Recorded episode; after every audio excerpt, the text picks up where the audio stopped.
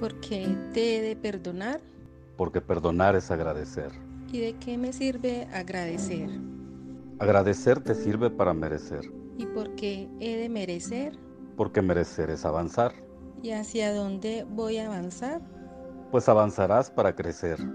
y para qué quiero crecer para ser grande, y para qué es ser grande